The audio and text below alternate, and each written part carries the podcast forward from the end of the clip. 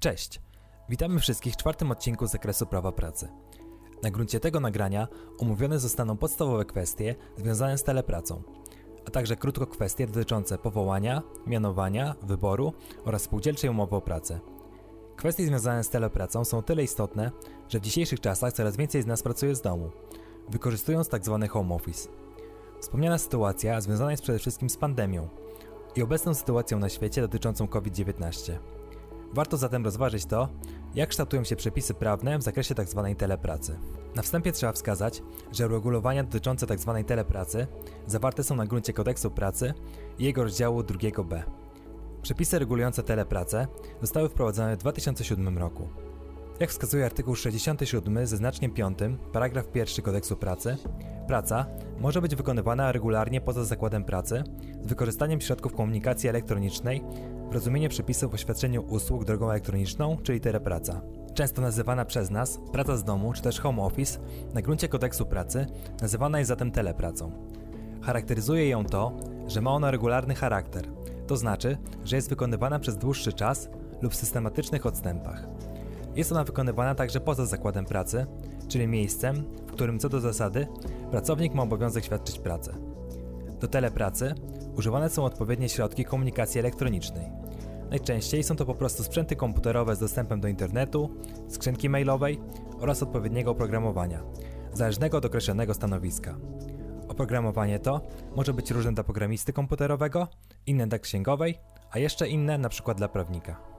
Telepraca może być wykonywana także przez prawników i świadczenie przez nich obsługi prawnej, na co wskazywał m.in. Sąd Apelacyjny w Gdańsku w wyroku z dnia 19 września 2012 roku. Stosownie do treści artykułu 67 ze znaczkiem 5, paragraf 1 kodeksu pracy, praca może być wykonywana regularnie poza zakładem pracy z wykorzystaniem środków komunikacji elektronicznej. Stąd nie ma przeszkód do świadczenia pracy polegającej na obsłudze prawnej firmy w przeważającej mierze w domu, a więc poza siedzibą pracodawcy. Telepracownikiem jest natomiast pracownik, który wykonuje pracę w tych warunkach i przekazuje pracodawcy wyniki pracy, w szczególności za pośrednictwem środków komunikacji elektronicznej. Takie wyniki pracy są najczęściej wysyłane drogą mailową, odpowiednim komunikatorem, albo też wrzucane w plikach na odpowiedni serwer, czyli tzw. Tak chmurę. Takie rozwiązanie nakłada na pracodawcę odpowiedzialność za zapewnienie ochrony danych wykorzystywanych i przetwarzanych przez telepracownika w toku pracy, Pracodawca powinien określić zasady ochrony danych przekazywanych telepracownikowi oraz przeprowadzić w miarę potrzeb instruktaż i szkolenie w tym zakresie. Sama telepraca może być jednak wykonywana na różny sposób. W domu, w sposób przemienny, czyli częściowo w firmie, częściowo w domu, mobilna, w podróży lub u klientów, w centrach telepracy, wyznaczonych przez pracodawcę, czy też eksterytorialna, we współpracy z innymi osobami w projekcie, które pracują w różnych miejscach lub nawet państwach. Jeśli chodzi zaś monitorowanie postępów, to trzeba pamiętać, że pracodawca ma obowiązek respektować prywatność telepracownika, realizując taki system monitoringu, który jest dostosowany do celu i rodzaju pracy, jak i przepisów odpowiednich dyrektyw Rady Unii Europejskiej. Wszystkie te aspekty zależne są od tego, jak pomiędzy sobą porozumieją oraz umówią się strony, czyli pracownik oraz pracodawca. W przepisach wskazuje się jednak, że jeżeli praca jest wykonywana w domu telepracownika, Pracodawca ma prawo przeprowadzać kontrolę. Punkt pierwszy. Wykonywania pracy. Punkt drugi. W celu inwentaryzacji, konserwacji, serwisu lub naprawy sprzętu, a także jego instalacji oraz punkt trzeci. W zakresie bezpieczeństwa i higieny pracy. Za uprzednią zgodą telepracownika wyrażoną na piśmie, albo za pomocą środków komunikacji elektronicznej, albo podobnych środków. Problematyczne wydają się jednak kwestie związane z tym, w jaki sposób pracodawca mógłby kontrolować postępy pracownika w pracy oraz nadzorować to, w jaki sposób przebiega jego praca i przez jaki czas faktycznie on pracuje. Zgodnie bowiem z wyrokiem Sądu Najwyższego z dnia 4 września 2019 roku. Pracownik powinien udowodnić lub wykazać z wysokim prawdopodobieństwem, że we wskazanych dniach pracy lub dniach wolnych od pracy pracował w interesie i co najmniej za dorozumianą akceptacją pracodawcy w konkretnej i weryfikowalnej liczbie godzin nadliczbowych co pracodawca może kontestować przeciw dowodami, że taka potrzeba nie wystąpiła, ponieważ zadania te pracownik mógł i powinien był wykonać w granicach normalnego czasu pracy. Kwestia ta może zatem mieć także znaczenie dla nadgodzin, czyli pracy poza przewidzianymi normami czasu pracy. Kwestia udowodnienia tego należy jednak do pracownika. Niejednokrotnie w praktyce stosuje się różnego rodzaju logowania do systemu, które wskazują, o której dany pracownik zakończył oraz zaczął swoją pracę. Pracownik dochodzący wynagrodzenia za pracę w godzinach nadliczbowych w zadaniowym systemie czasu pracy musi precyzyjnie określić rodzaj i wymiar zadań, które wykonywał w formie telepracy. Oczywiście nie wszystkie czynności oraz działania mogą być wykonywane w formie telepracy. O ile jest to możliwe w ramach pracy wykonywanej komputerowo, tak raczej trudno o pracę z domu, kiedy jest się pracownikiem w fabryce. Poza tym, jeżeli samo miejsce wykonywania telepracy nie jest określone jednoznacznie, jego wybór należy do pracownika, w granicach określonych przez porozumienie albo regulamin telepracy. Najczęściej w praktyce jest to właśnie miejsce zamieszkania danego pracownika, zwłaszcza w kontekście ostatnich sytuacji związanych z koronawirusem. Trzeba także pamiętać, że warunki stosowania telepracy przez pracodawcę określa się w porozumieniu, zawierane między pracodawcą i zakładową organizacją związkową. Jeśli w terminie 30 dni od dnia przedstawienia przez pracodawcę projektu porozumienia nie dojdzie do jego zawarcia, wówczas pracodawca określa warunki stosowania telepracy w regulaminie. Wykonywanie pracy w formie telepracy jest także dopuszczalne na wniosek pracownika, złożony w postaci papierowej lub elektronicznej. Warunki oraz tryb wprowadzenia telepracy może wynikać zatem z trzech podstawowych sposobów. Uzgodnienie między stronami umowy o pracę, że praca będzie wykonywana w warunkach telepracy, może dodatkowo nastąpić przy zawieraniu umowy o pracę albo już w trakcie samego zatrudnienia. Poza tym, telepraca ma charakter dobrowolny. Może nastąpić na wniosek pracownika, jak i pracodawcy. Pracodawca jednak, co do zasady, uwzględnia wniosek pracownika o wykonywanie pracy w formie telepracy, chyba że nie jest to możliwe ze względu na organizację pracy lub rodzaj pracy wykonywanej przez pracownika. Odmowa zaś podjęcia telepracy przez pracownika nie może być podstawą do ustania stosunku pracy ani zmiany jej warunków. Pracownik wykonujący telepracę posiada takie same uprawnienia jak zwykły pracownik pracujący w zakładzie pracy. Pracownik nie może być w jakikolwiek sposób dyskryminowany z powodu podjęcia pracy w formie telepracy, jak również odmowy podjęcia takiej pracy. Warto w kontekście telepracy wskazać także na odpowiednie obowiązki pracodawcy wobec telepracownika, określone w artykule 67 z indeksem 11 kodeksu pracy. Pracodawca jest obowiązany dostarczyć telepracownikowi sprzęt niezbędny do wykonywania pracy w formie telepracy spełniający odpowiednie wymagania, ubezpieczyć sprzęt, pokryć koszty związane z instalacją, serwisem, eksploatacją i konserwacją sprzętu, zapewnić telepracownikowi pomoc techniczną i niezbędne szkolenia w zakresie obsługi sprzętu, chyba że pracodawca i telepracownik postanowią inaczej w odrębnej umowie.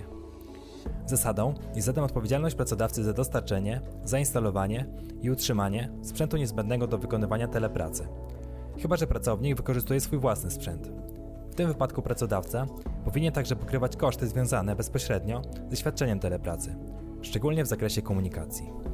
Strony stosunku telepracy, jeżeli chcą umówić się, że telepracownik przy świadczeniu pracy będzie korzystał z własnego sprzętu, to muszą to uczynić w odrębnej umowie. Tak wynika bowiem z przepisów, a w obecnych czasach coraz częściej jest to jednak zaniedbywane. Pracodawcy, w przypadku wysyłania osób na tzw. Tak home office, coraz częściej nie podpisują z pracownikami nowej umowy, nie wprowadzają regulaminów, a także nie zapewniają odpowiedniego sprzętu, uznając, że w dzisiejszych czasach praktycznie każdy z nas ma komputer oraz dostęp do internetu. Pracownicy natomiast, z uwagi na obawy o zwolnienie w tym trudnym dla gospodarki okresie, nie chcą egzekwować w tym zakresie przysługujących im praw. Orzecznictwo w zakresie spraw pracowniczych związanych z telepracą także do tej pory nie jest zbyt bogate. Warto wskazać także na artykuł 67 z indeksem 16 kodeksu pracy, według którego pracodawca umożliwia telepracownikowi na zasadach przyjętych dla ogółu pracowników przebywanie na terenu zakładu pracy, kontaktowanie się z innymi pracownikami oraz korzystanie z pomieszczeń i urządzeń pracodawcy, zakładowych obiektów socjalnych i prowadzonej działalności socjalnej. W obecnej sytuacji związanej z wirusem coraz częściej dochodzi do sytuacji, w której zakłady pracy są albo zamknięte, przedsiębiorstwa rezygnują z wynajmu biur, albo przebywają w nich tylko pracownicy, którzy faktycznie muszą być obecni na miejscu, a ich praca za pośrednictwem telepracy nie jest możliwa. Jeśli chodzi natomiast o zaprzestanie wykonywania pracy w formie telepracy, to trzeba wskazać na artykuł 67 ze znaczkiem 8 paragraf 1 kodeksu pracy, zgodnie z którym w terminie 3 miesięcy od dnia podjęcia pracy w formie telepracy każda ze stron może wystąpić z wiążącym wnioskiem o zaprzestanie wykonywania pracy w formie telepracy i przywrócenie poprzednich warunków wykonywania pracy. Strony ustalają termin, od którego nastąpi przywrócenie poprzednich warunków wykonywania pracy, nie dłuższy niż 30 dni od dnia otrzymania wniosku. Jeżeli zaś wniosek telepracownika zostanie złożony po upływie tego terminu, to pracodawca powinien, w miarę możliwości, uwzględnić taki wniosek. Warto także pamiętać, aby dbać o swoje prawa pracownicze. Sam brak zgody pracownika na zmianę warunków wykonywania pracy i zaprzestanie wykonywania pracy w formie telepracy nie mogą stanowić przyczyny uzasadniającej wypowiedzenie przez pracodawcę umowy o pracę. Oprócz tego, trzeba także przypomnieć, że stosunek pracy może być nawiązany nie tylko na podstawie umowy o pracę, ale także wynikać z powołania czy też mianowania. W ramach naszego kursu trzeba omówić zatem także krótko pozostałe ze wskazanych sposobów. Zgodnie z artykułem 68, paragraf 1 Kodeksu Pracy, stosunek pracy nawiązuje się na podstawie powołania w przypadkach określonych w odrębnych przepisach. Dla przykładu, niektórzy pracownicy samorządowi są zatrudniani na podstawie powołania, np. zastępca wójta, burmistrza, prezydenta, skarbnik gminy czy też powiatu, a także urzędnicy służby cywilnej. Ten stosunek pracy nawiązuje się na czas nieokreślony, a jeżeli na podstawie przepisów szczególnych pracownik został powołany na czas określony, stosunek pracy nawiązuje się na okres objęty powołaniem. Poza tym, powołanie może być poprzedzone konkursem, a do stosunku pracy na podstawie powołania stosuje się przepisy dotyczące umowy o pracę na czas nieokreślony, z odpowiednimi wyjątkami, dotyczącymi np. rozwiązywania umów o pracę czy rozpatrywania sporów ze stosunku pracy. Trzeba też pamiętać, że pracownik zatrudniony na podstawie powołania może być w każdym czasie, niezwłocznie lub w określonym terminie odwołany ze stanowiska przez organ, który go powołał. Samo odwołanie powinno być dokonane na piśmie i jest równoznaczne z wypowiedzeniem umowy o pracę. W zakresie stosunku pracy na podstawie wyboru należy wskazać, że następuje ono wtedy, gdy z wyboru wynika obowiązek wykonywania pracy w charakterze pracownika. Stosunek pracy z wyboru rozwiązuje się wraz z wygaśnięciem mandatu.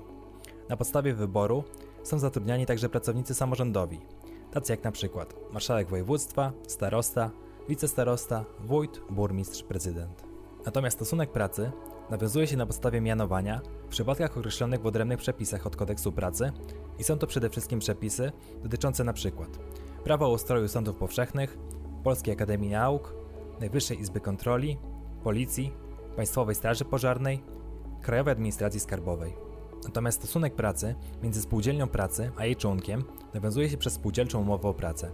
Stosunek pracy na podstawie spółdzielczej umowy o pracę reguluje ustawa Prawo Spółdzielcze, a w zakresie nieuregulowanym odmiennie tą ustawą stosuje się odpowiednio przepisy kodeksu pracy. Na tę umowę składają się dwa elementy. Obowiązek spółdzielni pracy, zatrudnienie osoby będącej jej członkiem i wynikający z członkostwa obowiązek świadczenia pracy na rzecz spółdzielni. Jest ona zatem o tyle różna od zwykłej umowy pracy, że ma obligatoryjny charakter. W konsekwencji zawarcie spółdzielczej umowy o pracę uzależnione jest od uprzedniego przystąpienia i uzyskania członkostwa spółdzielni. Spółdzielcza umowa o pracę wygasa wraz z ustaniem członkostwa, a szczegółowe uregulowania w jej zakresie przewidziane są na gruncie wspomnianej ustawy. W kolejnym z odcinków zajmiemy się tematyką wynagrodzenia pracownika, ochroną tego wynagrodzenia, a także odprawami oraz innymi świadczeniami na rzecz pracownika. W opisie do filmiku znajdziecie więcej na temat telepracy w formie artykułu ze źródłami. Zapraszamy też na naszego Facebooka Prawo dla Ciebie, Instagrama, naszą grupę na Facebooku oraz stronę internetową. Wszystkie linki zamieszczamy w opisie. Na koniec jeszcze bibliografia, na podstawie której przygotowaliśmy dzisiejszy odcinek.